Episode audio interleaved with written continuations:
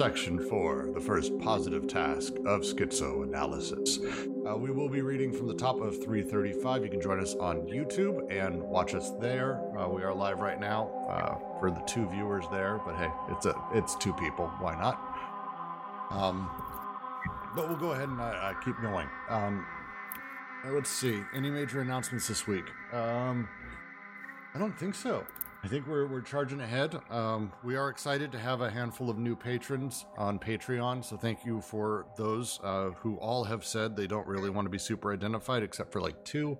So I'm just going to say thank you. Uh, because of you, we're going to be able to actually launch a little website with a little bit of a zine thing going on in the week or two coming up. So super, super fantastic. Thank you guys. Uh, I don't have to dig into my my drastically shrinking wallet uh, to support the server anymore. It means it means the world. So thank you guys very much. Um, I know we've got announcements in all of our other readings. Uh, Lou, do you want to start? Yes, I, I wanted uh, to announce on the Foucault's group behalf that they start new stuff this week. In, in fact, later today, I think. Um, they finished Madness and Civilization, and it's the perfect time to join them again. Also, the Baudrillard group started up again, so go check that out. And as always, we are continuing our journey into Bergson on Thursday. And the Bergson group is basically lose. so it's really, really good readings uh, for what we're talking about in here. Uh, we do reference it. So please do join that group or any of our others. I know uh, Jack is in here, or Jack was in here, uh, talking about our literature group. Was our lit group reading this week? Yeah, we're finishing Lispector on Saturday. We, we postponed for a week because of Thanksgiving. So. Aha, Thanksgiving. Very nice. uh, and I think uh, that's it. Otherwise, uh, please uh, do join our Discord server. It's going all the time. Uh, we are always having uh, some semblance of a chat, at least somewhere in the realm of what we're discussing today. But I will uh, continue to read. we will dive forward at the top of 335. Freud himself, indeed, spoke of the link between his discovery of the death instinct and World War I, which remains the model of capitalist war. More generally, the death instinct celebrates the wedding of psychoanalysis and capitalism. Their engagement had been full of hesitation. What we have tried to show apropos of capitalism is how it inherited much from a transcendent death carrying agency, despotic signifier, but also how it brought about this agency's effusion into the full immanence of its own system, the full body having become that of capital money suppresses the distinction between production and anti production. Everywhere, it mixes anti production with the productive forces in the immanent reproduction of its own, always widened limits, the axiomatic. The death enterprise is one of the principal and specific forms of the absorption of surplus value in capitalism. It is this itinerary that psychoanalysis rediscovers and retraces with the death instinct, the death instinct is now only pure silence in its transcendent distinction from life, but it effuses all the more. Throughout all the immanent combinations it forms with the same life. Absorbed, diffuse, immanent, death is the condition formed by the signifier in capitalism, the empty locus that is everywhere displaced in order to block the schizophrenic escapes and place restraints on the flights. Um, you joined uh, early at all, or even moments before I started, you uh, did get a chance to hear us um, uh, go through this whole thing and have this discussion around death. Um, and apparently, my significant misunderstanding of this section. Uh, Holland goes into this in his setup. I would very much be open to uh, someone else diving in and starting this conversation because I'm still halfway through what we were talking about. Because my challenge is that I haven't seen them make the leap that they're making in this paragraph and that Holland talks about in this section, where death moves from something that existed uh, unique in the uh, savage or despotic socius to something that is effused through every moment of our lives inside of capital.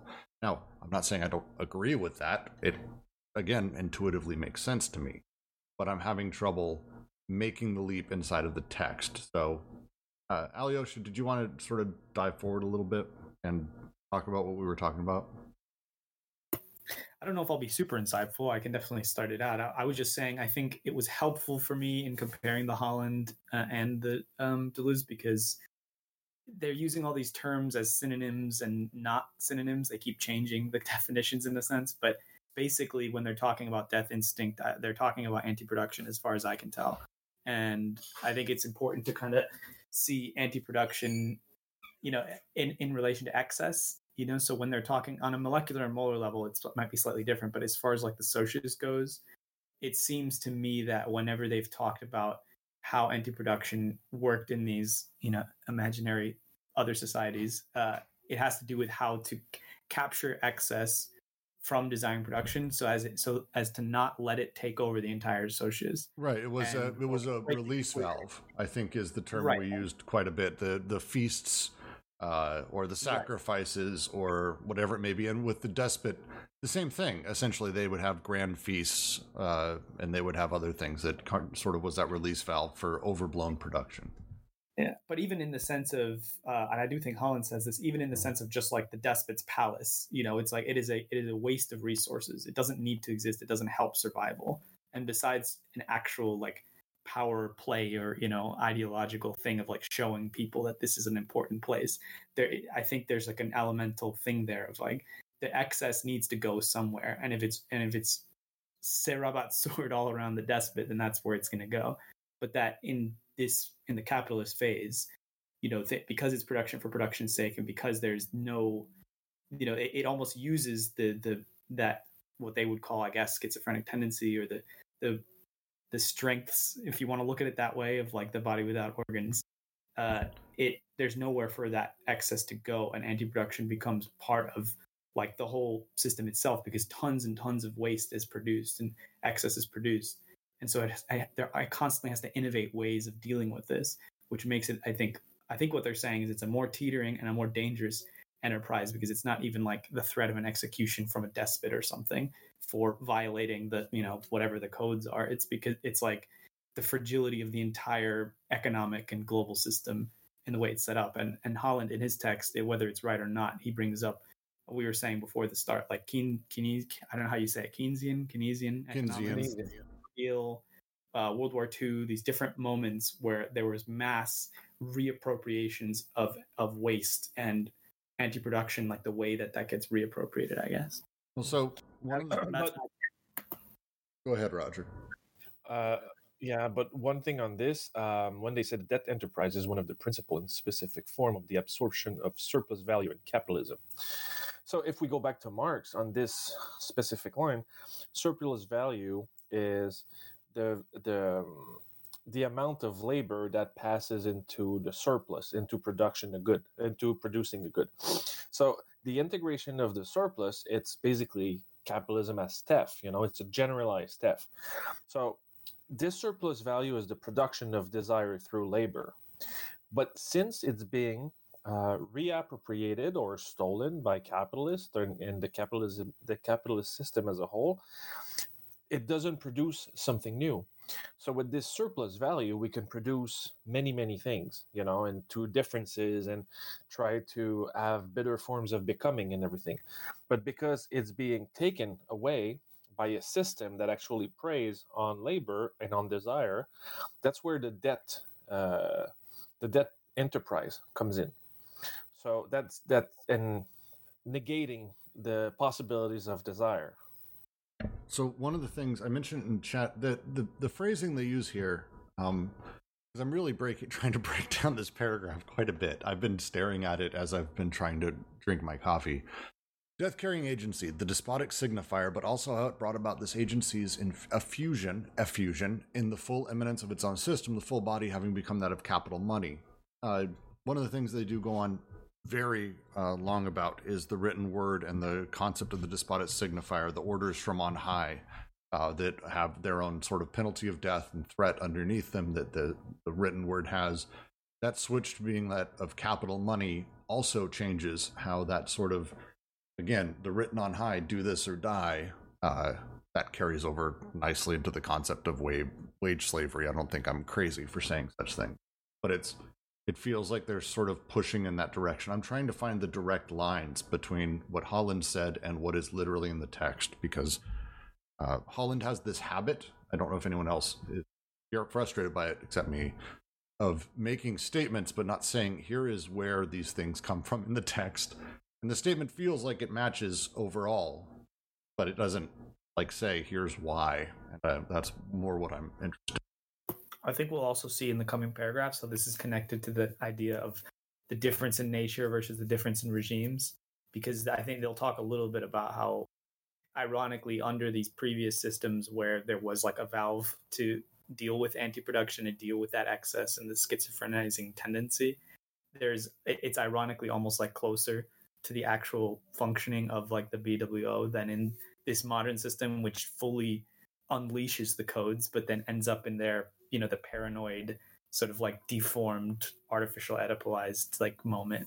But i guess we'll we'll we'll come to that. No i i, I like that. It, um uh, the last thing is the last uh, sentence they have here absorbed diffuse immanent death is the condition formed by the signifier in capitalism the empty locus that is everywhere displaced in order to block the schizophrenic escapes. I like uh, the terminology they use They're absorbed diffuse and immanent death as a sort of opposition towards the death uh, they were talking about earlier in sections. So uh, again, part of that sort of anti-production and production setup. And you know, if you want to take this and talk about art, for example, art is the possibility of actually actualizing desire into different manners. But the moment that you want to monetize your art or make money or being paid, you are being absorbed into capitalism. Your production actually serves the market. So that's the main problem. We're being like sucked in all the time.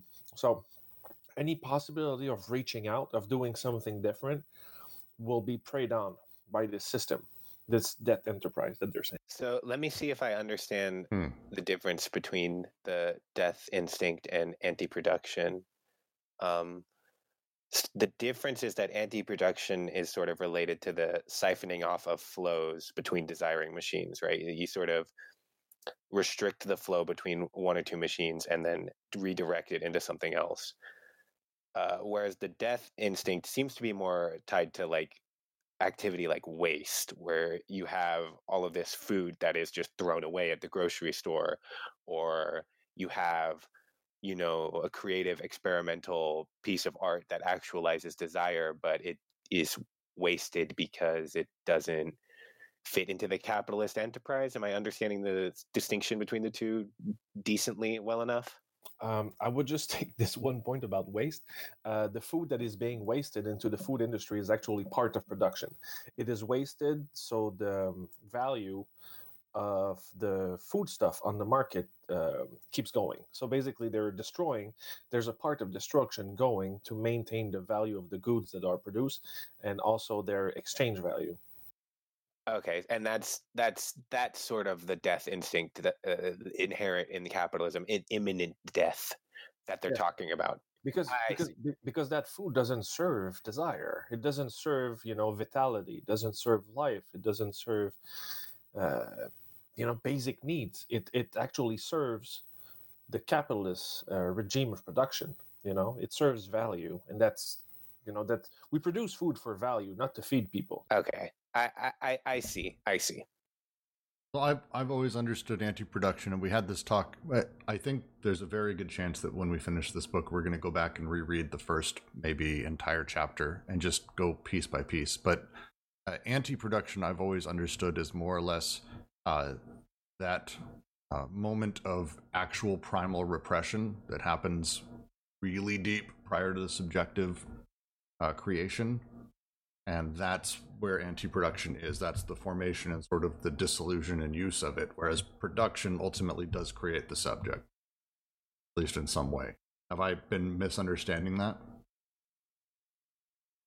I mean, I think I think it's both, right? Like on a molecular level, anti-production is what allows desire. It's like the disjunctive phase, right? It's what allows desi- desiring um, connections to end and be redirected to make other connections. So it has to exist on some level. It can't be done away with. Like the, the surface of the BWO can't be created if no, uh, you know, nothing dies. If no, there isn't a moment of death in every desiring connection that's made. Yep. Right. Uh, but an- and to, to say again, it's anti-production, and I don't think necessarily anti-production is a negative, or that they're saying it as like it's it's a it's a bad thing overall. That there's always going to be anti-production. There has to be. It's more about that it is sort of created and dissolved in that process uh, prior to subjectivization, and that's That I would agree with. okay. Yeah, because it's a, it's a zero intensity. You know, it's the moment of inertia that actually, it's the it's the moment of complete stabilization, and from there, you can actually uh, find new horizons and open new horizons. But the, these horizons they depend on the closure of the system. You know, so it's always uh, it it sucks to use the term like dialectics for this, but you're always like going from like zero to a hundred so you, you you keep passing from diff- one one intensity to another so to actually be able to deploy force in the system you need to deploy it on uh, the intensity that is already there so if the system is not if it if it goes to zero it allows force to come through but if it's already full you know you cannot stabilize it All right. Um, I do want to move on to the next paragraph. Could I jump in before you do? Please. Because I have, I have a slightly different take. Hmm. So I think it helps to keep in mind that there's a contrast going on in this paragraph. For instance, where they write, uh, more generally, the death instinct celebrates the wedding of psychoanalysis and capitalism. Their engagement has been full of hesitation. And the, as, as I'm reading this section, uh, particularly this paragraph, they're working on like the, the juxtaposition of psychoanalytic death drive in relation to capitalism, that coupling, and the way that that contrasts with sort of like um, how they understand the death drive. Like there's more particularly anti-production, like we're saying. So there's almost a, a sort of interplay happening here, sort of like uh syllogistically versus paralogistically. And I think that's important because um, so they, they open up the paragraph with Freud himself indeed spoke of the link between his so-called discovery of the death instinct and World War One, which remains the model of capitalist war, which is kind of funny there. But uh, I don't think this is simply about waste. I think what they're talking about here, especially with the death drive, is this kind of despot signifier, or uh, to say it differently, like this this privilege signifier around which everything is organized. I think what they're talking about is uh, not so much waste per se, but production turned against itself. That is to say, like, well, why do we produce guns, right? It's um, in and of itself toward killing, right?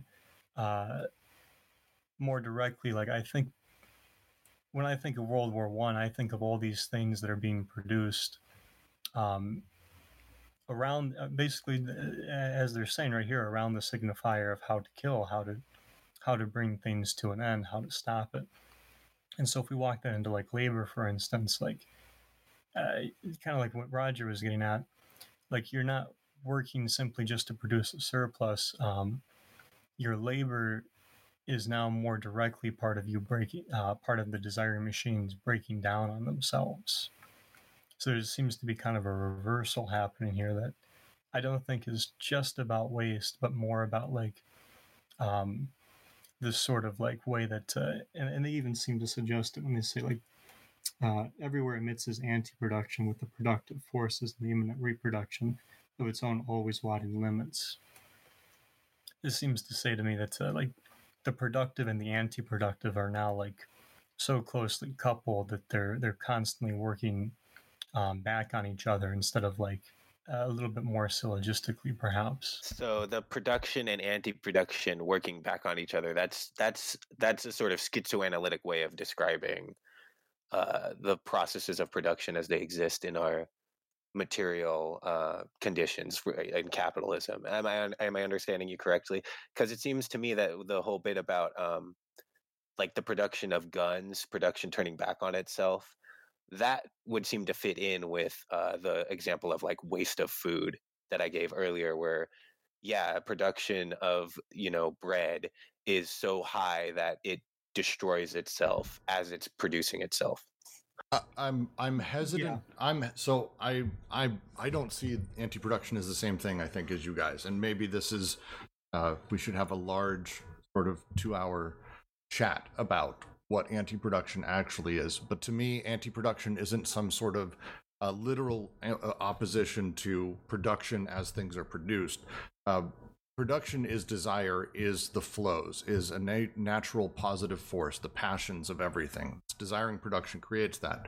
Through the process of this anti-production is also developed which is the repression of that primal uh, desire passion that's necessary. Otherwise we have no what do we do? Literally we want to do everything. That needs to be shaped. We have to have some level of repression that happens. It their examples that they give commonly at a societal level are the academia, our government regulations, uh, the state, things like that that generally rec- you know regulate how we should behave. Uh, so we don't just you know constantly just do whatever. Repression isn't necessarily a bad thing. Anti-production isn't necessarily a bad thing. Uh, it's stuff that has to happen. It's the societal sort of pressures that cause us to have very specific subjectivizations, and our subject comes out of the interaction of all of these things. The what you're talking about is down the line of production when we create bread uh, as we go through that process, there's a shit ton of waste, uh, whether it's through shipping, whether it's through whatever, or we just make too much bread and we end up throwing a ton out. That's excess production. I don't know if I would say that's necessarily anti production. But I think it's it's two things, uh, Brooks, because it's sort of like a. I think you're right on a molecular level, but also they themselves bring up uh, World War One here, so it's they're clearly also talking about the molar level, and I think it's both. Waste is like the basic level, but it's what Roger was saying about it. It's like literally people being paid to keep uh, grain that's rotting in silos because if we were to release it, then that would like mess up the value of corn and stuff like that. And I think you could even go further and point out like kind of what Roger was saying. You could even see it in a Marxian sense in, in alienation itself. Like in the supposedly free labor, the codes have been undone. You have this person who can freely associate with any company and work for whoever they want.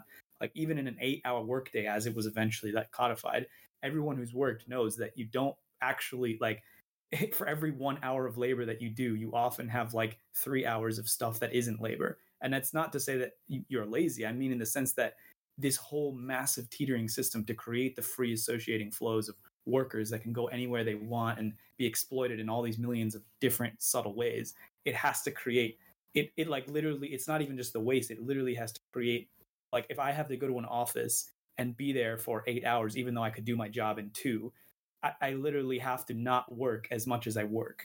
And so it's like elementally in the system itself that the anti-production becomes part of everything that we do. That's kind of how i'm seeing that and hmm. then okay, so this and then this dovetails with the whole psychoanalytic point that they make about lack that uh Roger put in the chat about where like we know what is the quote from the book? Uh okay, it's from page 28. Uh lack is created, planned and organized through social production, which is, you know, lack is a psychoanalytic term which speaks to the, you know, primal repression that Brooks brings up and it's you know they're they're uh, relating it to the sort of economic term like social production but lack. It, so they're saying here, uh, lack is created through social production. Social machines only exist at the molar level. So is this the thing where we're really talking about uh, really two types of anti-production? One that is essentially lack at the molar level, but uh, repression at the molecular. I think I'd be careful at like making it two different types, but right no no it's it's uses regimes regimes regimes yeah, it, yeah. I'm, I'm, not trying to you know fully you know territorialize them and separate them into different fenced off things but more just generally because as i'm seeing as i because i've been uh, control effing my way through the pdf and as i'm doing that i'm seeing how they're talking about anti-production. They do seem to refer to uh, lack uh, the the spaces that capital needs to create for itself um, the empty spaces, is something that happens at the molar level. That's not a molecular thing. Whereas when they're talking about anti production at the molecular, they're talking about straight up uh, the repression we instill upon ourselves at the pre subjective level.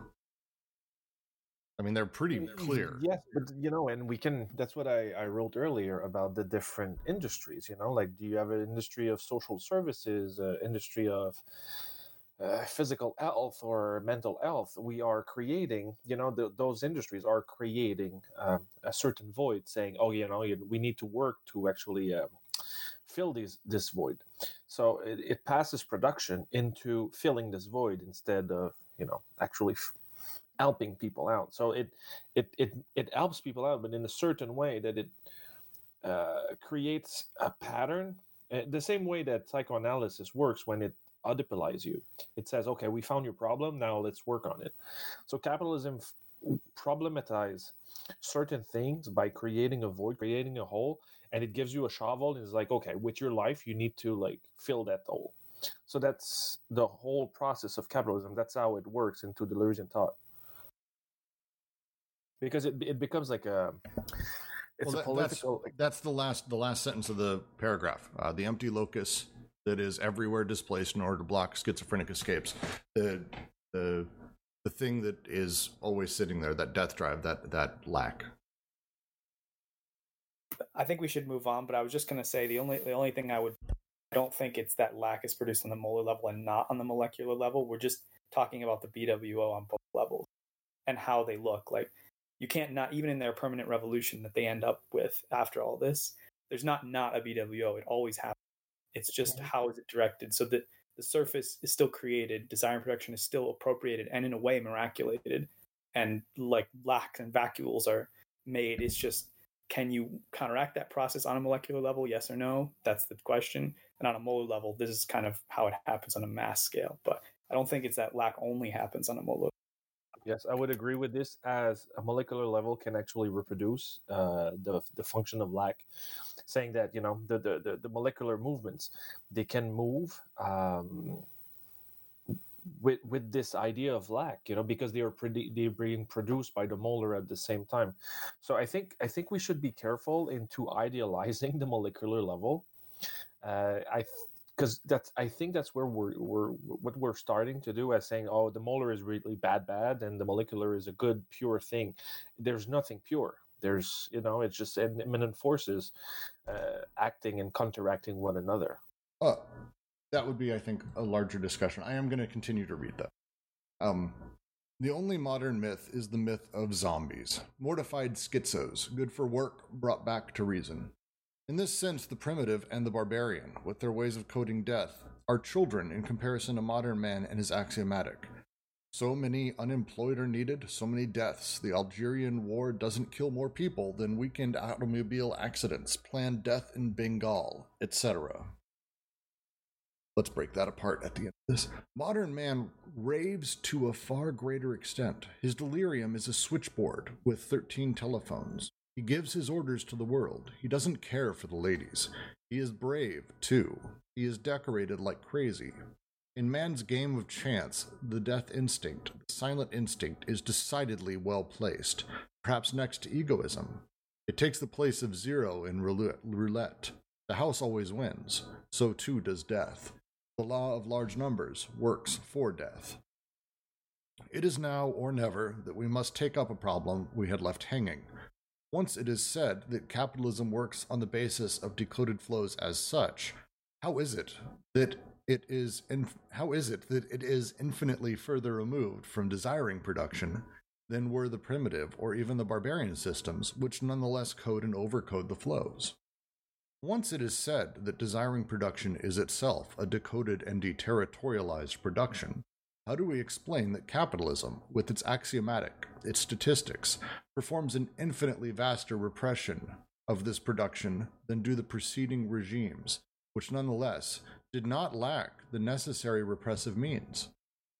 We have seen that the molar statistical aggregates of social production were in a variable relationship of affinity with the molecular formations of desiring production, what must be explained is that the capitalist aggregate is the least of phenol. At the very moment it decodes and deterritorializes with all its might. So this go back to the moment that I was just discussing prior, the intertwining, the constant intertwining between the molar and the molecular. They're they cannot be separated, and you know they're they're being produced at the same time, and they're part of this overall game at all times. I, I don't think I disagree with any of that. Uh, for me, the the question is not whether or not the molar is something that's evil or we need to get rid of or any of that. Obviously, that's silly.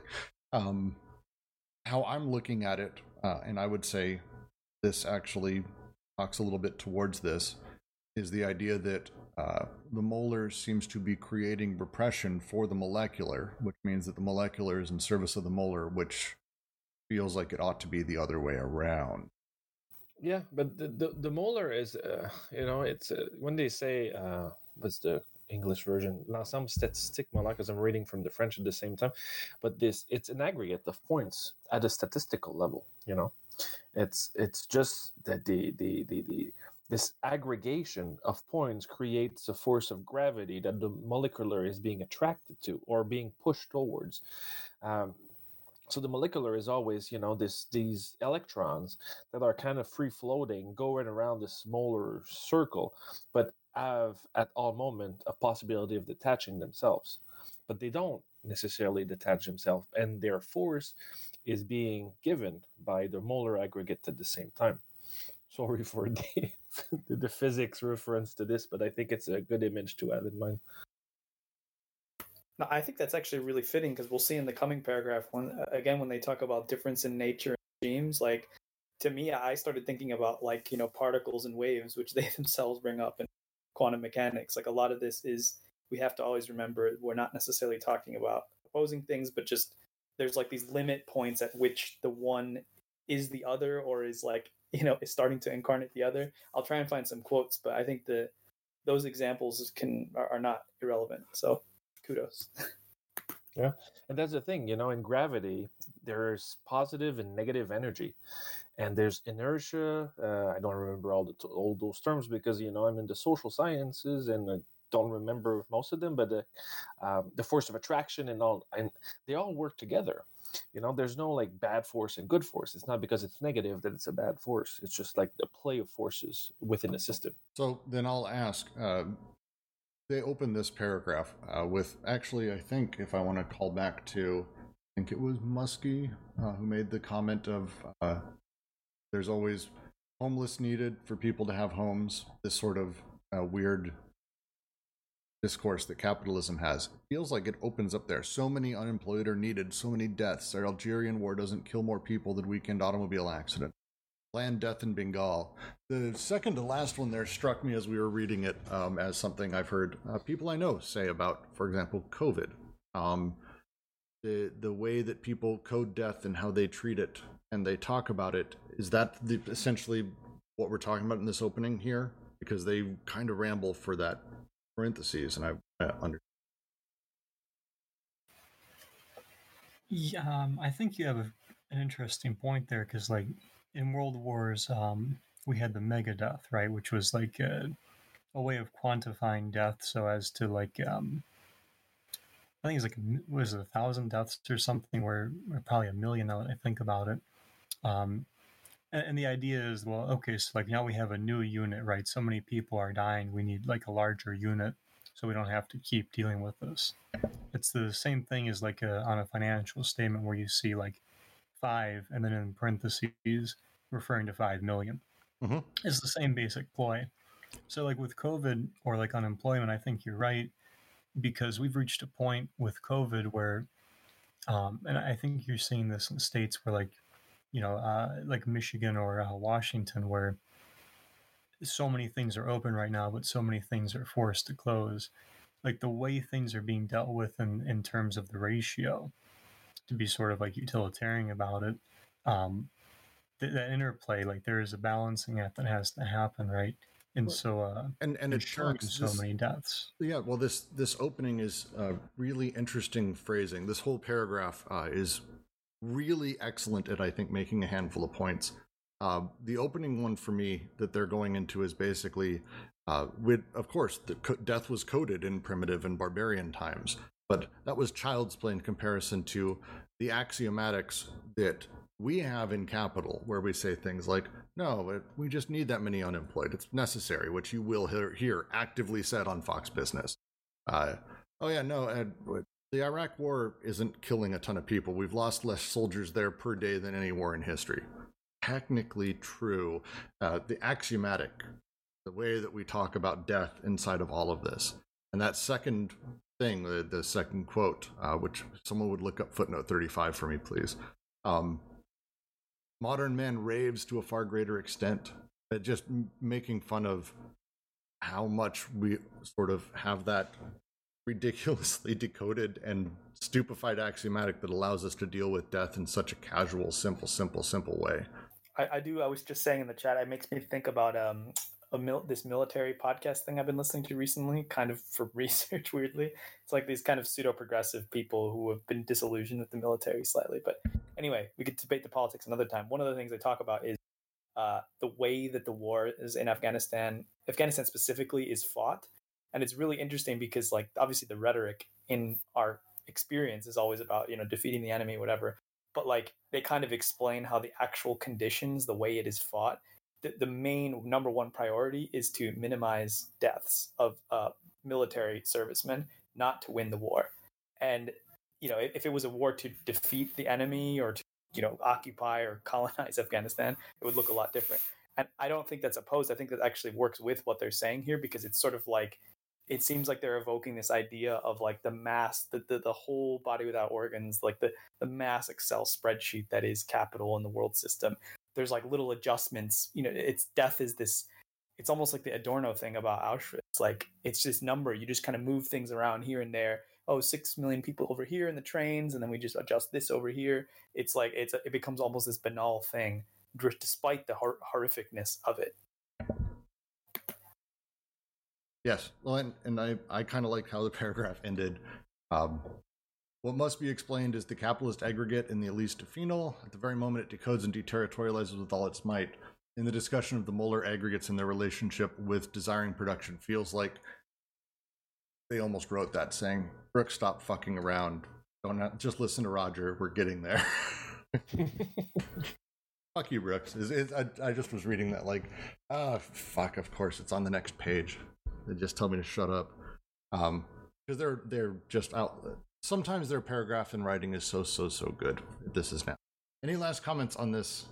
Um, but the axiomatic is Yeah. actually really simple, Angus. Uh, it it may take a little bit more discussion, but the idea of an axiomatic is the things we tell ourselves uh, are just reality of life.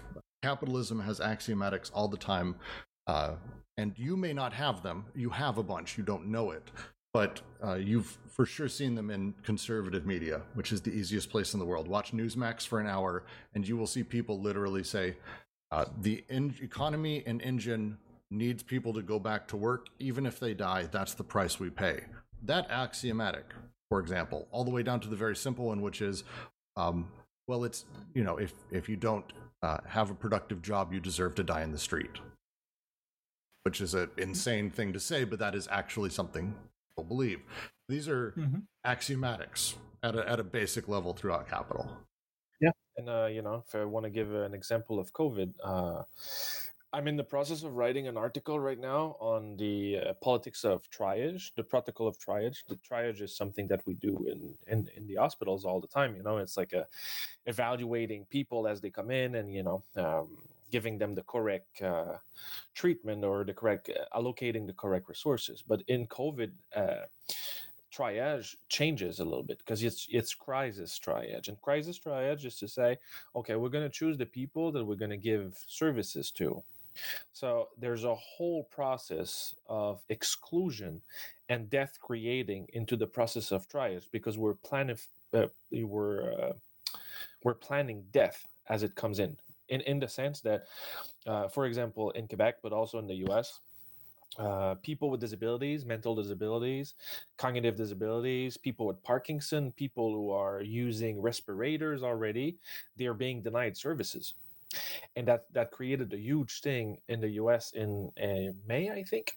And in Quebec, like it was over the summer. So, like, you know, social groups are opposing this model of utilitarian thinking because you, you, their, their utilitarian thinking is saying, you know, we need to rationalize for the greater good. So we need to save as much people as we can by sacrificing a part of them.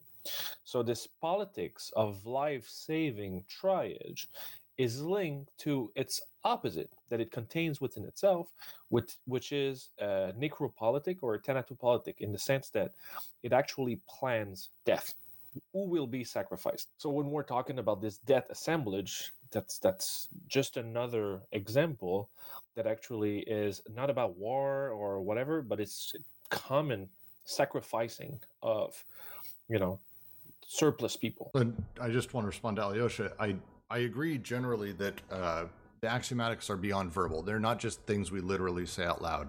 It's just the easiest examples I can give because it's difficult for me to communicate preconscious thoughts over a podcast. I know, weird. I'll get working on.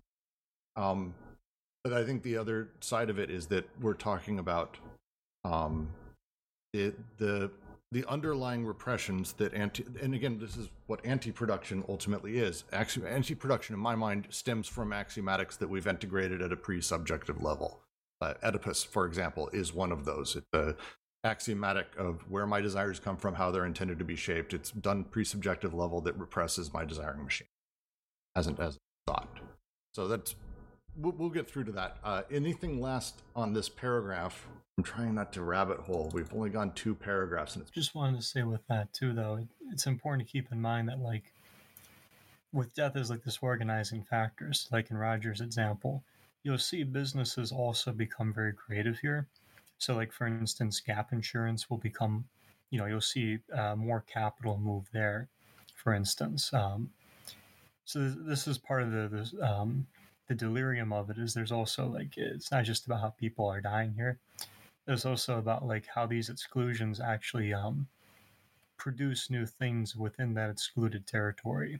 And as I as I read this uh, the first time this paragraph, uh, when he he's got the quote, and again I want to know what it's from. Thirty five. Anyway, um, it just feels like something you'd almost say on like an old timey radio broadcast. He gives his orders to the world. He doesn't care for the ladies. He is brave too. Like it's the way that they used to talk about soldiers, and it feels like that's a little bit of their commentary on World War One and how all these guys came back from the wars with all these medals. thought. yeah, because the they're valorized by death, right? Yes. They're the modern and we and we romanticize warriors throughout history. I know Alyosha and I were having a discussion about uh, Ghost of Tsushima and the valorization of the samurai versus very much just feels like maybe appropriate Shall we continue? I think you're right because if we want to make it to the end, we should. I know, and I know. Um, this one's a long paragraph. Uh, for everyone else, does this go beyond this page? I am not missing a weird break. Yes, that's correct. Okay. It's about a page and a half. All right. The answer is the death instinct. If we call instinct in general the conditions of life that are historically and socially determined by the relations of production and anti production system. We know that molar social production and molecular desiring production must be evaluated both from the viewpoint of their identity in nature and from the viewpoint of their difference in regime. But it could be that these two aspects, nature and regime, are in a sense potential and only actualized and actualized only in inverse proportion. Which means that where the regimes are the closest, the identity in nature is on the contrary at its minimum. And where the identity in nature appears to be at its maximum, the regimes differ to the highest degree. If we examine the primitive or the barbarian constellations, we see that the subjective essence of desire as production is referred to large objects, to the territorial or the despotic body, which act as natural or divine preconditions, and thus ensure the coding or the overcoding of the flows of desire by introducing them into systems of representation that are themselves objective. Hence, it can be said that the identity in nature between the two productions is completely hidden there, as much by the difference between the objective socius and the subjective full body of desiring production, as by the difference between the qualified codes and overcodings of social production and the chains of decoding or of deterritorialization belonging to desiring production, and by the entire repressive apparatus represented in the savage prohibitions, the barbarian law, and the rights of anti production. And yet, the difference in regime, far from being accentuated and deepened, is, on the contrary, reduced to a minimum. Because desiring production as an absolute limit remains an exterior limit, or else stays unoccupied as an internalized and displaced limit, with the result that the machines of desire operate on this side of their limit within the framework of the socius and its codes. That is why the primitive codes and even the despotic overcodings testify to a polyvocity that functionally draws them nearer to a chain of decoding of desire. The parts of the desiring machine function in the very workings of the social machine. The flows of desire enter and exit through the codes that continue, however, to inform the model and experience of death that are elaborated in the unity of the socio desiring apparatus and it is even less a question of the death instinct to the extent that the model and the experience are better coded in a circuit that never stops grafting the desiring machines onto the social machines and implanting the social machine in the desiring machines. Death comes all the more from without as it is coded from within. This is especially true of the system of cruelty, where death is inscribed in the primitive mechanism of surplus value, as well as in the movement of the finite blocks of debt. But even in the system of despotic terror, where debt becomes infinite and where death experiences an elevation that tends to make of it a latent instinct, there nonetheless subsists a model in the overcoding law and an experience for the overcoded subjects, at the same time as anti production remains separate as the share owing to the overlord. Yikes. There's a few things in there. Uh, it's a little bit of a wordy paragraph. Um, there to me there is actually a, a good amount of I, I don't want to say clarity because i have questions but the, the writing is significantly more clear and feels ordered um, in this paragraph so i actually think going through it in order might do us a good service there is only one point. Shut up rod. There is one in the multiple. We are a multiplicity of points inside of a paragraph. Jackass. Um yeah, no, it's it's a it's I I think there is ultimately one point, but I think their their way of getting there is really interesting because they they do outright say we know molar production and molecular desiring production must be evaluated from the viewpoint of their identity and nature, and from their viewpoint in the difference of regime. Uh, ultimately, they come back around to saying that they're all part of one single code and one single chain, and uh, ultimately the that can be traced back. And that's this is where my questions start because I'm thinking through it. I was just gonna say I really like this thing that I keep citing about the the, the where the regimes are the closest, the identity and nature is on the contrary at its minimum, and where the identity and nature appears to be at its maximum, the regimes differ to the highest degree. Uh, sort of the way I was thinking about this was um, if you think about even what they're talking about, labor and libido, you know, and the, the desire and labor value like the way that in the regime of how these things are perceived in our world, they are seen as completely different and having nothing to do with each other. And psychoanalysis would have it that, you know, the one is primary and the other is tangential at best. Whereas their identity and nature is, is almost to they're almost the same thing essentially is what the whole book is about.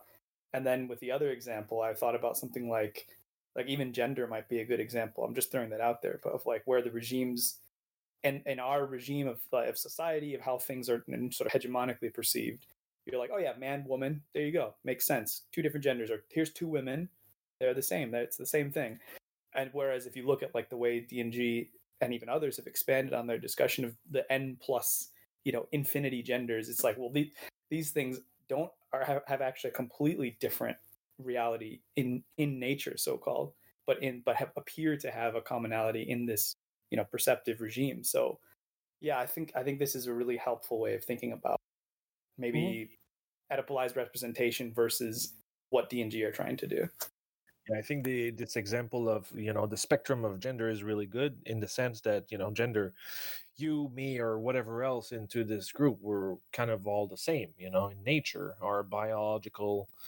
functioning and stuff. It's you know it's there's not much differences but the way we code and decode things we are creating those differences into a regimen of signs and a regimen of in a semiotic regimen and by placing gender for example into a binary like a clear cut binary of male and women we are you know the, the, the, the, bodies and codifying the bodies into those binaries. Uh, gender critical studies and you know the new social movements are making gender a spectrum and then you know the body is not locked but can actually move from one point to the other into that system but the body always remains the same so and that's the thing you know like the more um the closest the things are in nature, the more clear cut they're going to be established within a model or a, a form of understanding into a regimen. Um, I'm wondering if we can kind of uh, clarify the causal, like, so they make this assertion at the beginning of the paragraph that, you know, uh, well, maybe the reason that capitalism is so cruel at repressing desiring production is that, you know, as the desiring production or as, uh, what is it? What do they say? From a molecular and from a uh, social viewpoint, as they become more similar in nature, right? As the identity between these two things becomes closer, uh, the regime becomes like uh, more disparate uh, do they explain like why that happens? And if so can we can we make it clearer? Can you just restate that muskie? Sorry. Yeah no worries. I'm just wondering like so like what's the reason that as molecular desiring production and social production appear to look more similar to one another uh, that the regime the difference of power between them becomes greater?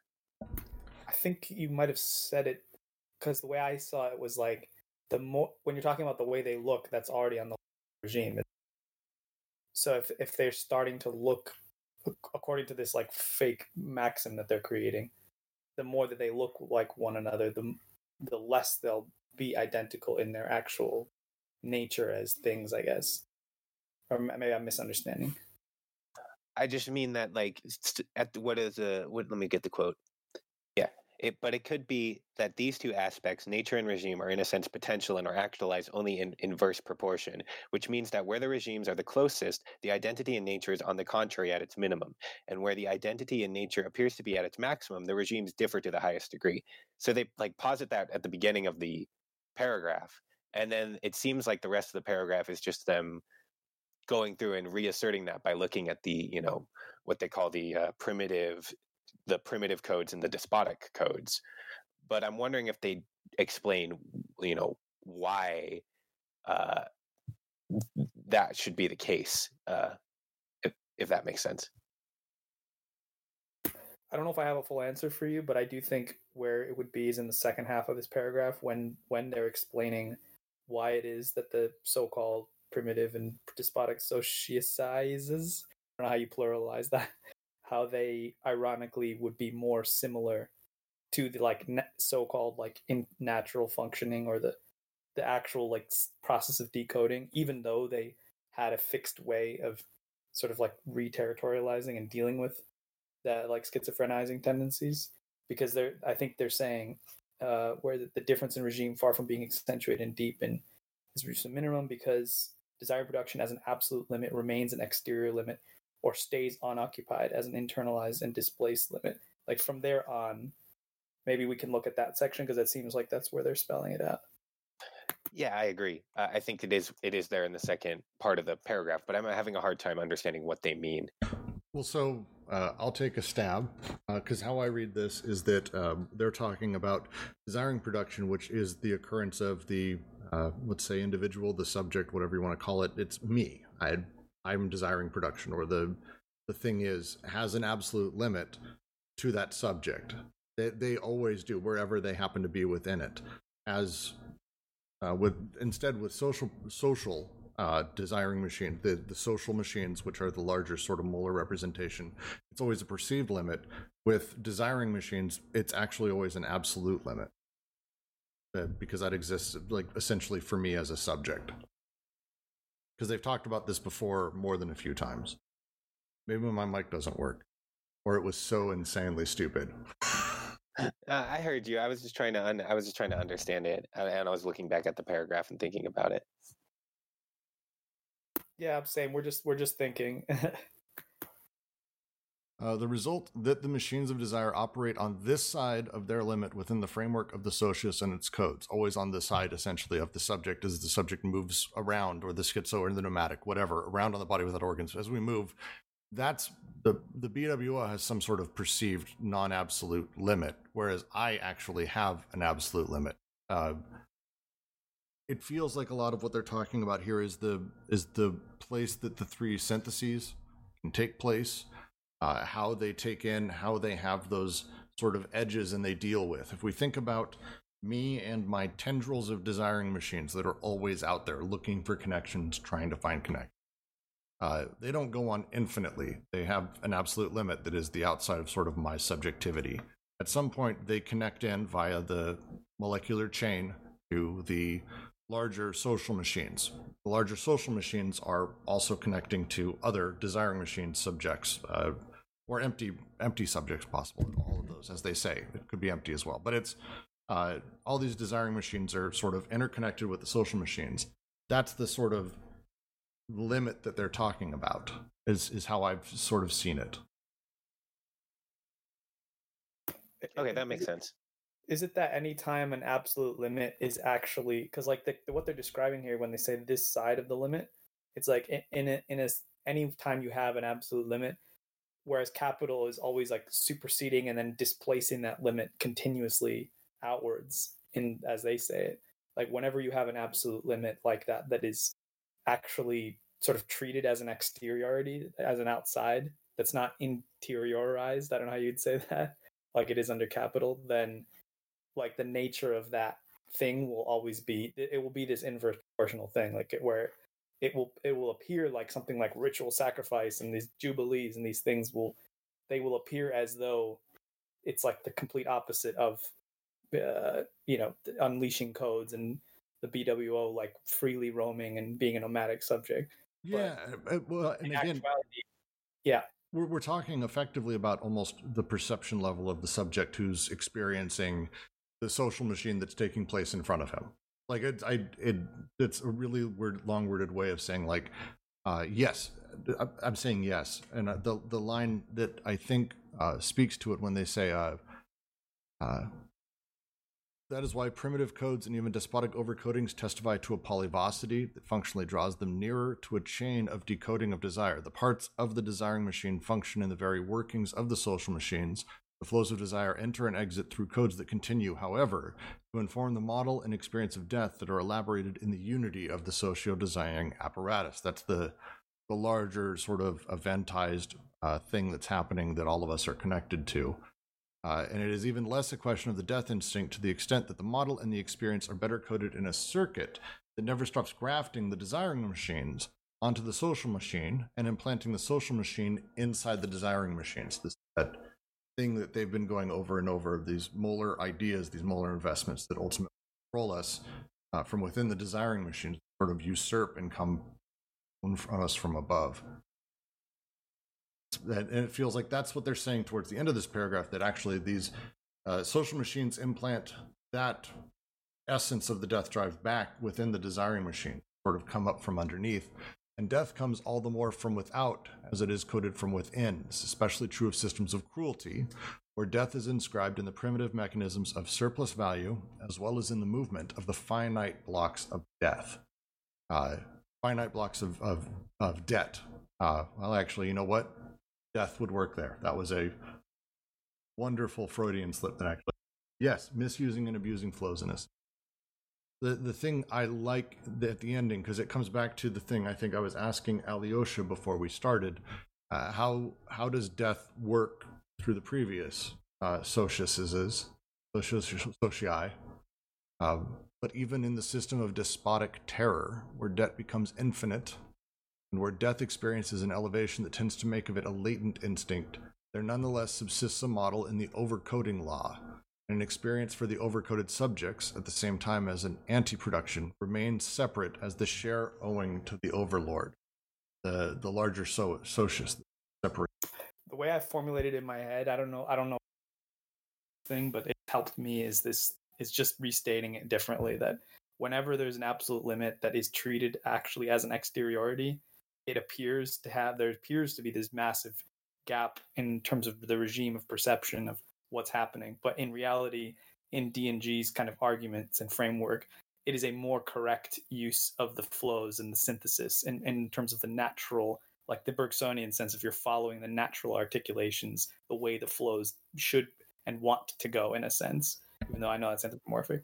Whereas in capital, like it always dis- wherever the absolute limit is constantly displaced and becomes like an interiority in the way it does under like an Oedipal, subject, then the regimes appear to be identical, in fact, because you think my desire is the society's desire. This is normal. This is what everyone wants. I sh- I want to work. I should work myself to death. All the axioms that we've been talking about. Whereas in reality, you know that that difference in nature couldn't be wider. You know that's how I'm thinking of it. Mm-hmm. And and you know this exterior limit. Uh, when we were talking earlier about uh, the molar as an aggregation of points, if the points they start moving towards this exterior limit, you know the molar aggregation of point is moving as well. So when it comes down to social movements for example contesting this this exterior limit and going over the threshold by pushing this way society follows you know and it needs to reproduce itself there. So by moving uh, the points towards the limit exterior or the exterior limit it actually transforms society from inside. So the molar is following, you know, the molecular movement at the same time. So there's never there's never going to be an absolute limit because there's always going to be something to reconfigure, to uh, reproduce or produce something new, and there's always possibility So it, there's always an horizon, you know. There, it's we're never going to hit the wall, and even if we hit the wall, there's going to be an horizon arising. Um, anyway, and society will need to encompass or re uh, reintegrate these uh, movements so it can actually continue to reproduce. Okay, I think I'm getting the um, I think I'm getting the the gist of of of what of what's going on here. Um, I'm maybe we want to move on to the next paragraph because it seems like they're going to describe capitalism in that one. That's fair. Um, I'll do just that. Things are very different in capitalism. Oh, see, look, they are about to describe capitalism. Precisely because the flows of capital are decoded and deterritorialized flows. Precisely because the subjective essence of production is revealed in capitalism. Precisely because the limit becomes internal to capitalism, which continually reproduces it and also continually occupies it as an internalized and displaced limit. Precisely for these reasons, the identity in nature must appear for itself between social production and desiring production. But in its turn, this identity in nature, far from favoring an affinity in regime between the two modes of production, increases the difference in regime in a catastrophic fashion, and assembles an apparatus of repression, the mere idea of which neither savagery nor barbarism could provide us. This is because, on the basis of a general collapse of the large objectities, the decoded and deterritorialized flows of capitalism are not recaptured or co opted, but directly apprehended in a codeless axiomatic that consigns them to the universe of subjective representation. Now, uni- this universe has, as its function, the splitting of the subjective essence, the identity in nature, into two functions that, that of abstract labor alienated in private property that reproduces the ever wider interior limits and that of abstract desire alienated in the privatized family that displays the ever narrower internalized limits. The double alienation, labor desire, is constantly increasing and deepening the difference in regime at the heart of the identity in nature.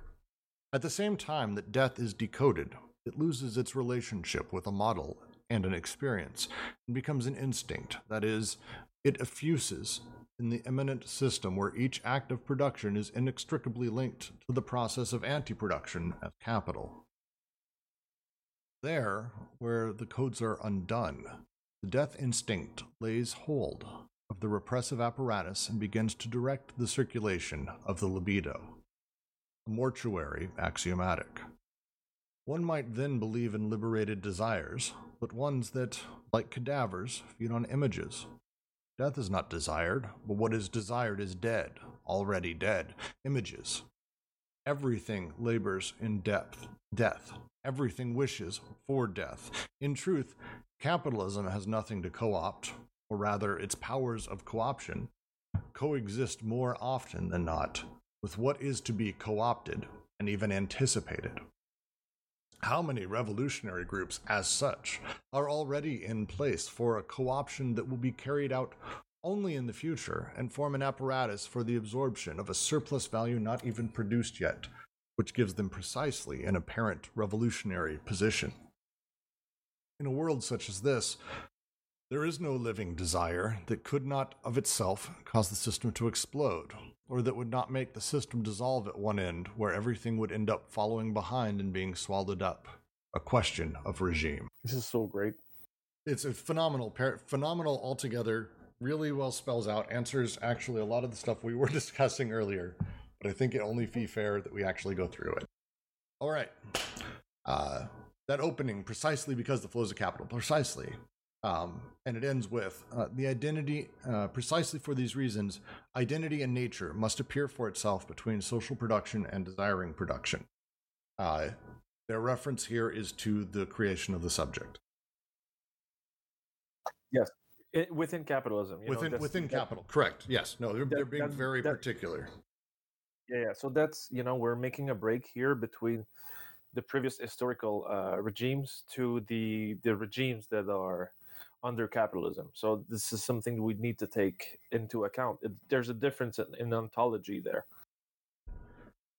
Uh, also very significant for everything else in this book, and actually everything since. Um, this is the creation of subjectivity and capitalism happens uh, where social production and desiring production uh, meet. So if I'm understanding what the uh, sort of causal mechanism for this phenomenon of capitalism being the most repressive um, form of society correctly, if I'm understanding it correctly, um, it's because capitalism has this insidious ability to, with the axiomatic, consign everything to these subjective images and like get in people's heads that way and restrict their ability to escape that way. Uh, um, I'll, I'll take a crack at that. There's two parts of this to focus on. One is uh, the thing that, that people desire in capitalism isn't the same thing uh, the subject's desire, because the creation of the subject exists sort of on the edge of the social machines what the what we're looking for, what is desired, isn't the things that were desired once upon a time, perhaps. Uh, uh, whatever it may be, think of it, but we can't because the issue is in capital. All we see are images. So when I say I want uh, a house with a white picket fence, uh, that that is actually the thing that I'm desi- I'm not desiring the reality behind that, which really is about having a happy family, having a security, having no, I I, I want I desire the image. I'm I'm after that because those are the things that the social machines uh, sort of want and sit at. And, and by desiring this image, you're desiring normalization. Okay, and and and and so that process of being driven to desire a white picket fence, not for the I guess, material reality of the happy family or whatever that might be behind that image, uh, that sort of process of being made to desire the image of having that house is a interiorized limit of desire that is constantly displaced. And okay. Yes? Yes, yes, I think so. It's displaced and it's internalized, right? That's, yes. I think almost like in a maybe because I have the the next Foucault thing on my mind, but I was reading the text they're going to read later, and there's there's something that's almost you could see it almost like the Foucauldian disciplinary or biopolitical subject or whatever ver- version of that. Like the the limit becomes internalized to the point of like uh, you know that's where desire becomes lack. It's the thing that can never ever be achieved. Like I was thinking, as somebody who goes to NA myself, like the whole like idea of modern drug addiction. Like I don't think it's that people never got addicted to drugs. They didn't have addictive properties, but it's the difference between, you know, like rituals that were built around drug use in particular communities for different purposes for like coming of age and like you know this this is the kind of excess you know the un, unleashing those desires in like a controlled way mescaline ceremonies and shit like that versus like the experience of drug addiction as a product en masse as a society as like a public issue it's like two different phases you know? I, I do want to say uh, one of the questions i have is one specific thing muskie said uh, is i want to sort of I'm not i don't know take issue with but um, the strength of capitalism. It feels like they're saying almost the opposite here and i know this is probably semantics uh, but a lot of this, uh, as they've been talking about, is essentially about how they're we're in this exceptionally fragile system, and the internalization is that awareness of how fragile it is, and how if at any time we didn't integrate these images or these things, everything would slowly begin eating and dissolving into. Uh, this, this the sentence ends. Uh, this paragraph. In a world such as this, there is no living desire that could not of itself cause the system to explode uh, or that would not make the system dissolve at one end where everything would end up following behind. And why we need the dead desires images. Why that's all we can have. Living desires, which in the Deleuzian sense tend to be that of ob- uh, subjects that are becoming, uh, and the wasp is example. Uh, we have to have dead images, not becomings, static, dead, fragile sort of husks of what things are or it all collapses. Mm, okay, that makes sense. But I would push back on your point, uh, on your pushback to my pushback, and be like, yeah, the reason we can't have any uh, uh, living desire is because you know if you if you start if you go out and you start organizing your workplace you are you are instantly crushed by the material regimes where you're fired and you're kicked out of your house and you're uh, you're uh, made dead. Or at the same time when they say that the revolutionary force are already on the ground is the contestation of the workplace without contesting the the machine that actually produces desire within the workplace will just reproduce the workplace into a new way you know we can make the workplace more inclusive but it's still alienation you know it, it, doesn't change much. And i think that within capitalism and that's what you know we we want the creatives you know we want people to challenge stuff because we want you know capitalism to evolve and adapt as much as we can you know. So the it, it becomes it it integrates this negative energy within itself you know. Any contestation or refusal is being rechanneled through the system I, would the example I've been using lately to talk about this, uh, and it, it's a lot, but there's uh, the Steve Jobs and Steve Wozniak. Uh, Wozniak, uh, I've met him a couple times. He is literally who everyone says he is. He's the guy who actually created Apple computers, like built it. But he built it in this weird, anarchistic, not giving a shit, not wanting to care about making money, change the world. And Steve Jobs say, say Robert served him. That's exactly it.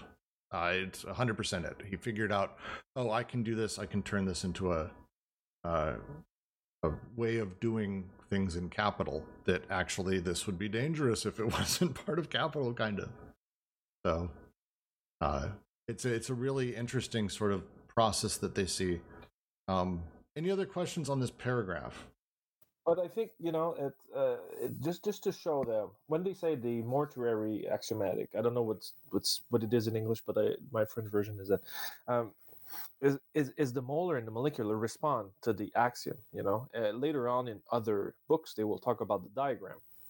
So the diagram gives the function to the parts and uh, I think that's important. That's something really important to understand in, uh, in Deleuze and Guattari stuff, uh, if you want to make applications because it's never the parts that are having their own essences their functions are given by the axiom. And that's the way that the the, the thought system of Deleuze and Guattari is functioning. Boastgird Ghostbird in the chat actually has a good question of uh, disillusion that is being talked about here happening outside of capitalism, outside of uh, the despotic, inside of Okay, uh, just just for this, I think it's important. I'm gonna I'm gonna read it and reply to it. Do we have any example of this dissolution occurring outside of capitalism? I'm kind of imagining how invasive species destroy ecosystems, but having a hard time seeing a more human example. Let's take this example of uh, destroying an ecosystem. An ecosystem is primarily a system of relations. It's not something that is stable, it's not something that is permanent, and clearly not eternal. So, an invasive species comes in, deterritorializes uh, the relations within that system, and reorganizes them. There's no there there is destruction, but it's not the destruction of an essence. It's destruction of the organization of the flux or the connections. So I think that's a good example to actually challenge our mind into thinking in connections instead of you know uh, like permanent structures that are being destroyed and like like uh, reorganized. It's there. The structure is something that is symbolic that we put on top. It never really exists in reality, and the semiotics that we are using are leading us into reproducing this uh, this idea of the, the structure coming before the parts. And I also think that they discuss early on uh, if we want to use the word disillusion here, and I don't want to say that it's directly linked to the changing of the socius, but they've they've used that same uh, evocative language uh, with the switch from primitive uh, with the written word and how that undid all of the things that came before, and then with capital as they changed the written word into ca- like they've talked about the same thing this disillusion this this switch to disorder and slow evolution into other thing they have talked about it in terms of the switching of the sociuses uh, i'm going to read a bergson line that uh, alyosha posted up because it tends to work really disorder is simply the order we are not looking for you cannot suppress one order even by thought without causing another to spring up there is no finality or will. It is because there is mechanism. If the mechanism gives way, so much the gain for will, caprice, finality. But when you expect one of these two orders and you find the other, you say there is disorder.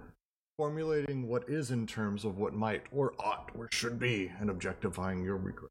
And uh, yeah, uh, Bosker, that's the idea is if we actually had a living desire that wasn't based purely in image, uh, the system be- would begin to unravel for us uh, very, very, very drastically. If unless anyone has any last lines, since that is really the last uh, line of that paragraph, I will continue to the next. Here are the desiring machines with their three parts the working parts, the immobile motor, the adjacent part. Their three forms of energy libido, numen, and voluptas. And their three syntheses conjunctive, connective syntheses of partial objects and flows, the disjunctive syntheses of singularities and chains, and the conjunctive syntheses of intensities and becomings. The schizoanalyst is not an interpreter, even less a theater director.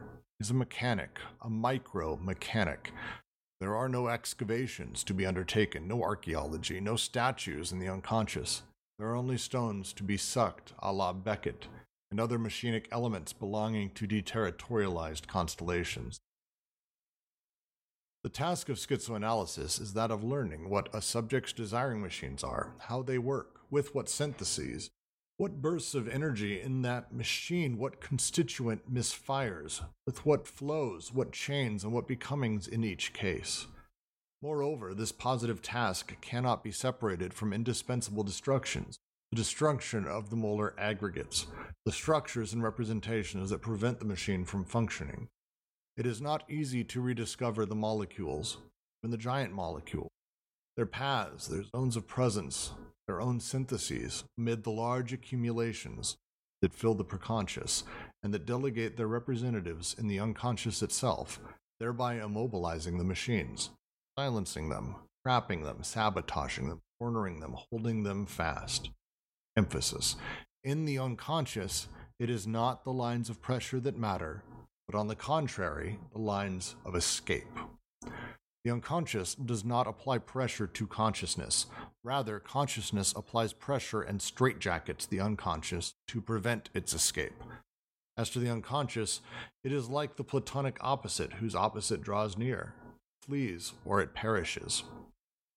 What we have tried to show from the outset is how the unconscious productions and formations were not merely repelled by an agency of psychic repression that would enter into compromises with them, but actually covered over by anti formations that disfigure the unconscious in itself and impose on it causations, comprehensions, and expressions that no longer have anything to do with its real functioning. Thus, all the statues, the Oedipal images, the phantasmal mises en scène, the symbolic of castration, the effusion of the death instinct, the perverse reterritorializations, so that one can never, as in an interpretation, read the repressed through and in the repression, since the latter is constantly inducing a false image of the thing it represses. Illegitimate and transcendent uses of the syntheses according to which the unconscious can no longer operate in accordance with its own constituent machines, but merely represent what a repressive apparatus gives it to represent. It is the very form of interpretation that shows itself to be incapable of attaining the unconscious, since it gives rise to the inevitable illusions, including the structure and the signifier, by means of which the conscious makes of the unconscious an image consonant with its wishes. We are still pious. Psychoanalysis remains in the pre critical age. Yeah, um, we could start at many places, but I would like to go um, when we are saying, you know, the uh, the difference between the unconscious and the consciousness. Um, so basically, we have the pre-individual drives that are there, and they're always trying to escape consciousness. The subject, the subject is not something that is being liberated. The subject is his own mode of domination, in the sense that the subject enables or blocks the flux the desired flux from the pre-individual. So into our consciousness into the way we see ourselves we are our own fascist our own police and we are blocking um, those possibilities or you know the the, the, the the movement from the potential to the actual. In the sense that for example we take the nuclear family or the heterosexual couple uh, so the subject will you know choose his partners or her partners in in regard to that model instead of like choosing freely and you know connecting with people in a pretty crude sense uh, randomly. So you know i think that's that's important because it it it challenges the way you know moral philosophy is taking the subject as at the moment subject as the producer uh, instead of uh, the one that is being produced, but also the one that is not aiming for its own liberation. So I don't know if that makes sense to any of you. I think people are more interested into the written chat. I think uh, in in the chat, in the chat, everyone's having a discussion about uh, the nature of can punk exist outside of capital, which is no. That's I know, Roger. I want to get really involved and start having. I know it's a whole thing, but let's let's continue this. Um, the the thing I would like to uh, sort of uh, get anyone's thoughts on, if anyone has any, uh, when when they talk about the unconscious and they're using the terminology they use here, and this is a very more poetic uh, and direct. Uh, again, back to some of these words. It's uh, one of them decided to go outside and get a breath of fresh air as the other one decided to write some more obviously. Um, but the way that they seem to be having this discussion here is um, that it's not about going back into the representations that the person sees within their unconscious which would be sort of that classic psychoanalytic uh, well i remember this story from my childhood or here's what i want here's what i desire. Um, but it's almost uh, the the Oh, sorry, Zizek time. Uh, Zizek's joke uh, that psychoanalysis, the first lesson everyone learns is that we don't want what we actually think we want. Uh, that's his sort of underlying thing. That is very much what they're talking about here. That that idea, and that uh, consciousness applies pressure and changes are unconscious. So there are no statues. There's no things that are immutable and unchanging and and hard uh, uh, concrete, but instead their our unconscious is that of this ever changing, constantly moving set of signs that are being influenced by the conscious.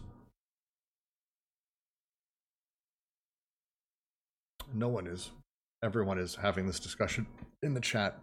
Um, I'm going to move and have. Uh, it, does anyone have a comment or anything on the actual reading? I was just going to say this this bit about like you're saying about the conscious and unconscious seems to me to go back to the this whole section is a great summary of like the whole book basically and this thing about you know trying to move away from the unconscious as something that believes things and you know desires things. It's it's the unconscious happens and it's the it's the consciousness consciousness itself or conscious experience which retroactively goes back and applies pressure onto it i really like that it's just another way of restating their kind of overall point. and i'm actually going to go ahead and finish uh, the last paragraph because it does add to that finality of this and i think we can have a, a larger discussion about a few things uh, so to finish reading Doubtless these illusions would not take hold if they did not benefit from a coincidence and a support in the unconscious itself that ensures the hold. We have seen what this support was primal repression, as exerted by the body without organs at the moment of repulsion at the heart of molecular desiring production. Without this primal repression's psychic repression, in the proper sense of the word, could not be delegated in the unconscious by the molar forces, and thus crush desiring production. Repression, properly speaking, profits from an occasion without which it could not interfere in the machinery of desire. In contrast to psychoanalysis, which itself falls into the trap while causing the unconscious to fall into its trap, schizoanalysis follows the lines of escape and the machinic indices all the way to the desiring machines. If the essential aspect of the destructive task is to undo the Oedipal trap of repression, properly speaking, and all of its dependencies, each time in a way adapted to the case in question. The essential aspect of the first positive task is to ensure the machinic conversion of primal repression, thereto in an adaptive, variable manner. Is to say, undoing the blockage or the coincidence on which the repression, properly speaking, relies. Transforming the apparent opposition of repulsion, the body without organs, machines, partial objects, into a condition of real functioning, ensuring the functioning in the forms of attraction and production of intensities, thereafter integrating the failures in the attractive functioning, as well as enveloping the zero degree in the intensities produced, and thereby causing the desiring machines to start up again. Such is the delicate and focal point that fills the function of transference in schizoanalysis, dispersing, schizophrenizing, reverse transference of psychoanalysis. Ooh. And that is uh, the end of the uh, section. We made it. Uh, We well, we didn't block. so the the last paragraph, I think, uh, goes into uh, as they've been trying to do. The here is actually how far you have to go and how you have to break it down, um, in order to actually uh, discuss where a person's really coming from. What are their desiring machines? What are their actual repressions that are happening rather than the things that they're able to tell you because again the images that they've got are these statues that don't actually look just have the conversation. No, it keeps going. have the jack conversation. just stirred the pot you know? Jack just stirred the pot. You stirred the pot but it's a thing that matters to this because this is about things in this very section. Would you not disagree? Hmm? Hmm, hmm. yeah. Yeah so i don't know i don't know if you want me to talk about it though because it, it might just derail us again i i think we're fairly derailed Yeah. No, I, we're we're just debating. We're just talking about whether the you know these these kinds of different movements and things can have a truly revolutionary potential or not. You know, we're we're just having that debate about whether things are overdetermined or not. Uh, I don't want to I don't want to speak for Jack because I don't think he's on voice chat, and I feel like I'd be I'd be But, but you know that's the let- let's just go from there you know if we want to talk about the political economy of it all. Uh you know in the whole marxist uh understanding um we, we needed to change you know it's the same thing as psychoanalysis and psychoanalysis that's why marxism and psychoanalysis kind of worked together at one point um, was to actually undo within the symbolic realm some of those connections but be, because of may 68 and where deleuze and guattari were it's it's not about you know de-oedipalizing the subject but it's actually like taking the subject out of the clinic and saying you know you'll give up fucking alcohol by taking up running you know we will your your productive or positive impulses instead of being reformatted into this addiction will get you in connecting to something else. So, you know, we'll show you art, we'll show you like physical uh, exercises, yoga, you know, I don't know what else, but it, it's about rechanging the real relationships and the real habitus of a person instead of just playing at the level of categories. I also was going to say, just noting on that primal repression at the beginning of the paragraph, that seems to link up with the earlier point, Brooks, that you were making. And to me, that's kind of our thinking of our discussion about anti production and the death drive and all that stuff. This seems to me to be the full circle of like, kind of, yeah, that, that thing of it, it, none of these molar sort of processes would be possible if there wasn't an elemental, like molecular form of, in this case, they're calling it repression or like that anti productive thrusts uh, it would none of this would be possible if it wasn't there in our experience already. Like it can't be implanted into our experience externally. It's it's why it's a misappropriation of the syntheses rather than a whole new set of syntheses that come in and somehow supplant our existing ones. Well, let's take a, a, a little bit here. I'm going to uh, dive in for a second and uh, ask about um, this sort of last little bit um, this this last paragraph as they start talking again we have seen that this support was primal was primal repression as exerted by the body without organs at the moment of repulsion at the heart of molecular desiring production. My question without this primal repression's psychic repression in the proper sense of the word could not be delegated in the unconscious by molar forces and thus crush desiring production. So to say another way um, the primal repressions that sort of exist uh, are put in place by the molar investments, the molar forces uh, that sort of reorder things in the unconscious and the desiring machines in order for that desiring machine to stay connected to the social machine that has been developed? I don't think they're saying they put them in place because I think they're saying if they didn't exist, then molar investments, you know, the molar repression, if you want to call it that, couldn't do what it does. If there wasn't something already about the unconscious that does these things. Like uh, one of the other useful things that Holland says in his bit about um, schizoanalysis and Freud and schizoanalysis and Lacan. It's like two short sections in his book on this this book. He's like, there's a few terms that D and G try to rescue from psychoanalysis, and a few that they try to throw away. One that they're clearly trying to throw away is Oedipus, even even though they describe it as a real phenomenon in a sense. One that they do use though is primal repression, and I think it, insofar as the unconscious and like desiring production on an elemental like molecular level does precede everything else. I don't think it's that molar investments place that primal repression there. Is that it, it has to sort of interact with it and appropriate it, you know? Well, so then a way that you could read this is that uh, primal repression, um, which exists in the un- unconscious, uh, it basically is creating those little moments of anti-production. Let's think of them as empty blocks that then are able to be utilized by the social machine, the molar forces uh, that place psychic repression into those slots in order to crush desiring production. That that sounds better to me. Okay. Well, uh, where, where I'm trying to figure out is the cycle because they're talking and they, they say very clearly here at the end that yes, this this is about sort of those things being reproduced from the molar back into the desiring machines in the unconscious and basically creating the repression that is necessary for its own on like it feels like that is a cyclical always becoming thing. Yeah that that does sound right to me because it's it's a never ending process right? Yes I'm going to read this bit from Holland from page 56 to 57.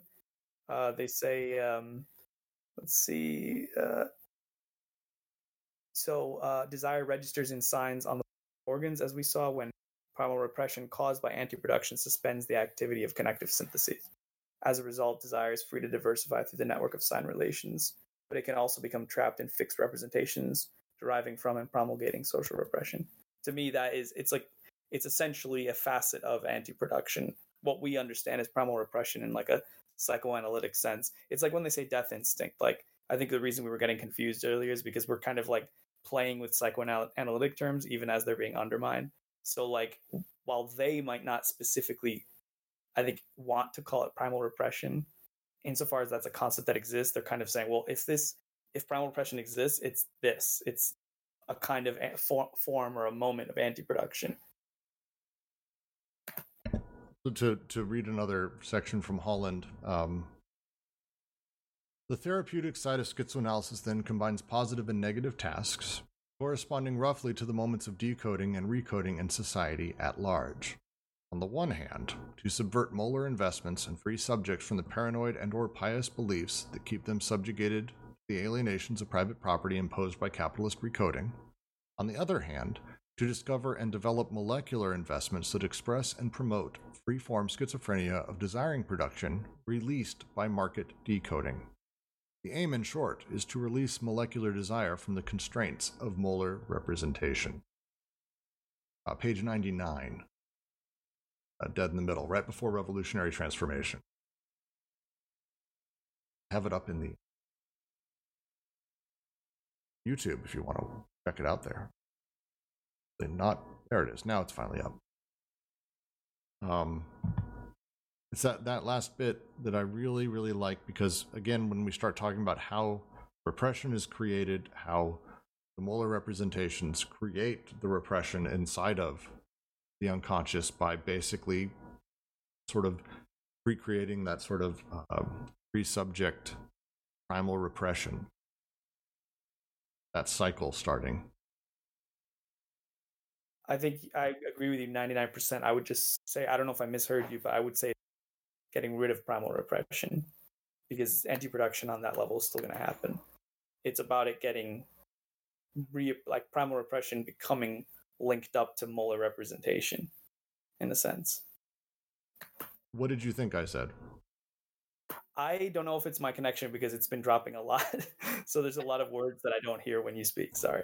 Oh no, it's it's that sounded close to what I was trying to say. So I thought I, I, thought you had said something about like getting rid of or moving beyond primal repression. That's why I said that. No, no, I don't. Repression is necessary, and I don't think there's a way uh, they don't speak ever about like you know eliminating repression and living in a schizophrenic life. Uh, they again recognize very cleanly that schizophrenia is like the clue that we have that there's this other way of viewing the world, the same way that we're able to see through paranoia, the way that reactionary tendencies and fascistics do. It's it's intended to be like a lens. It's not uh, like the best fascist isn't some true paranoiac who's stuck in his house screaming all the time. Like that's not how that works. Whereas the best revolutionary isn't going to be the schizophrenic who's unable to pierce two words together. Like they're very clear about that. We have some level of repression. It's just about sort of playing with and understanding how we're able to escape from the repression that is created for us by molar representations that we take uh, sort of into ourselves. Can you guys hear me? Yes. Yes. Oh, cool. I'm on my mobile, so I finally got this to work. So what I'm um, imagining or envisioning and or seeing based on what you guys are discussing uh, from Holland is that somehow this primary repression is tied to the uh, the notion of the creation of uh, otherness. That somehow early on, um, the production, uh, you know, the building of this machine of the creation of otherness um, is tied to uh, the primary repression. I hesitate to say that it is the primary repression.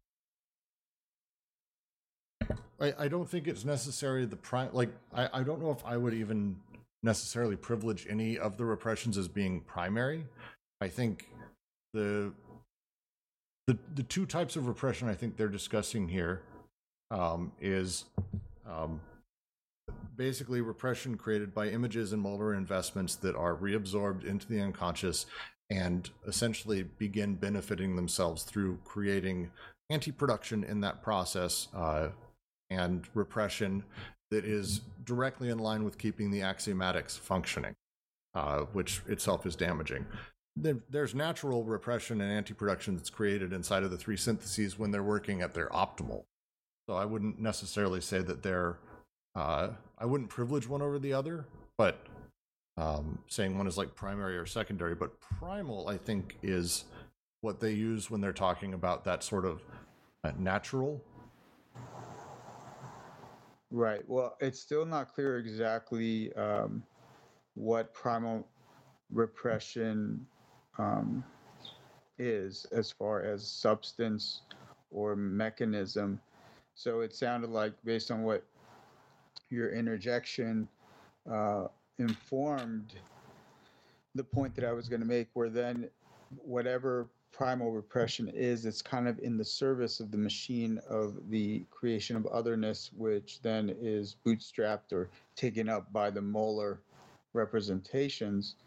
And uh, so I guess I'm beginning to understand it within the context or the schema uh, or the scene of how the um, the molar regimes then are, you know, they're they're kind of causing the conflict around the molecular production of diversity, which seems to be, um, you know, and as this cycles through uh, the architecture that they're proposing, I'm just noticing that somehow in the in the beginning, the early building blocks of this, there seems to be a um, an interaction, a relation between uh, the primal repression, which again I don't know what uh, that is as far as um, whether it occurs in the body, giving it structure, and the creation of otherness, um, which then did did you get dropped? Oh, sorry, and it, and it loops back on itself the the creation of the otherness from the molar regime, um, and kind of constraining the molecular production of uh, of diversity. Can you can you explain what you mean by the creation of otherness here? Because I don't see that in what D&G are saying. Or is that is that a way of talking about subjectivity for you, or what is that coming from? Yeah, well, the, I think again it, it it leads to a very earlier structuration that happens in the subject, where there is a creation of otherness um, that is um, kind of inform. We we dropped you again. As pointed out here, there's the influence of the molar regimes that are even acting, um, you know, through not just the the molar regime of the family, but the molar regi- regime or the social regime, which is a molar regime, um, and that the thread that's running through this is looping back onto itself is again the constraining of the p- primal repression, uh, which is injected into the creation of the otherness. Uh, Ali, someone, Alyosha, uh, correct me if I'm wrong. We are only actually talking about how I've re- interpreted regimes is that there's two, molecular and molar. That everything everything is subsumed into one of those, and that it's not so much subdividing the the molar into further regimes. It's the, the molar regime versus the molecular. That's how I've been when they refer to regimes in this chapter. Is that is that wrong? That's that's how I kind of have been seeing it. I mean, I think they can refer to regime sometimes as like when they're talking about the different sociuses, but I think it's more directly about levels of perception and analysis of like seen from this regime it's this and seen from this regime it's this. I'm confused about I'm trying to understand the otherness point because I don't know if that is that still to me sounds like it's about the theater of like representation almost like a mirror stage kind of thing and I don't I confess I don't know a ton about that in terms of psychoanalysis, but I, I think I might be wrong, but I think that they're almost talking about it at an even more elemental level in terms of like the machines and repulsion. Like this there is a primal repression that happens in the sense of like what the BWO has to do as it's created through connective and then disjunctive phase and the machines breaking down and creating the surface and all of this stuff the BWO does this kind of an initial kind of repression that is what is able to end up creating what we later think of as the subject and as an adjacent part, all that other stuff. So it's all like pre-conscious to me still, but it kind of engages with a conscious level maybe.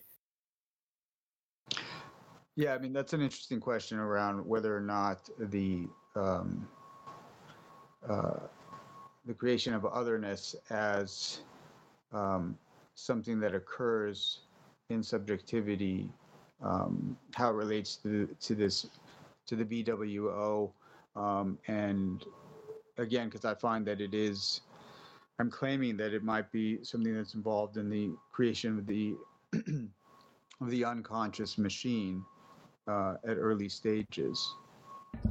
I, I'll admit I'm having I, I don't really know enough to be able to answer that super super succinctly, Augment. Sorry. Yeah, maybe we put a pin on that and we can bring that in in a review session or Are, something. are you going to be here tomorrow, Augment? Yeah, maybe. I, I'm just putting that out as a hypothesis, not necessarily something to uh, ponder. You know, it may not.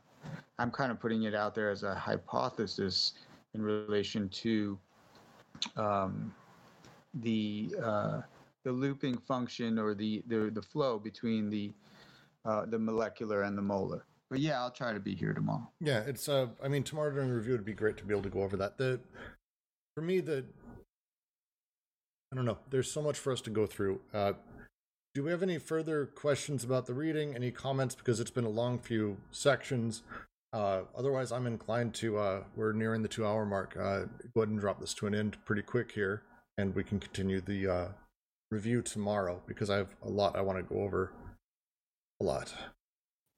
Uh, maybe just finish something about the primal repression. Um, primal pre- repression is, is is a form of recording into the pre the um, into um, into the human's either like psyche or body. So this recording is you know it's pre-subject, but as we record at that level, it produces the condition of emergence or transformation or becoming of this subject. So when they say that we need to, you know, undo the blockage, is to undo this block the, the blockage into the primal repression phase or moment, so we can allow for another type of subjectivity to arise. This is the first step. This is what they're saying. If you want a easy example, a baby is non-codified.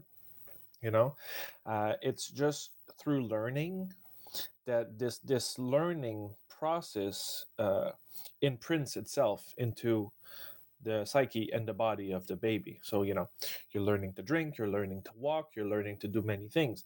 You're learning to love, you're learning to interact with others. But the blockages are from those experiences and they deposit themselves into you know the pre-subject and this is where they want to go into like unblocking for allowing desire to pass into another way.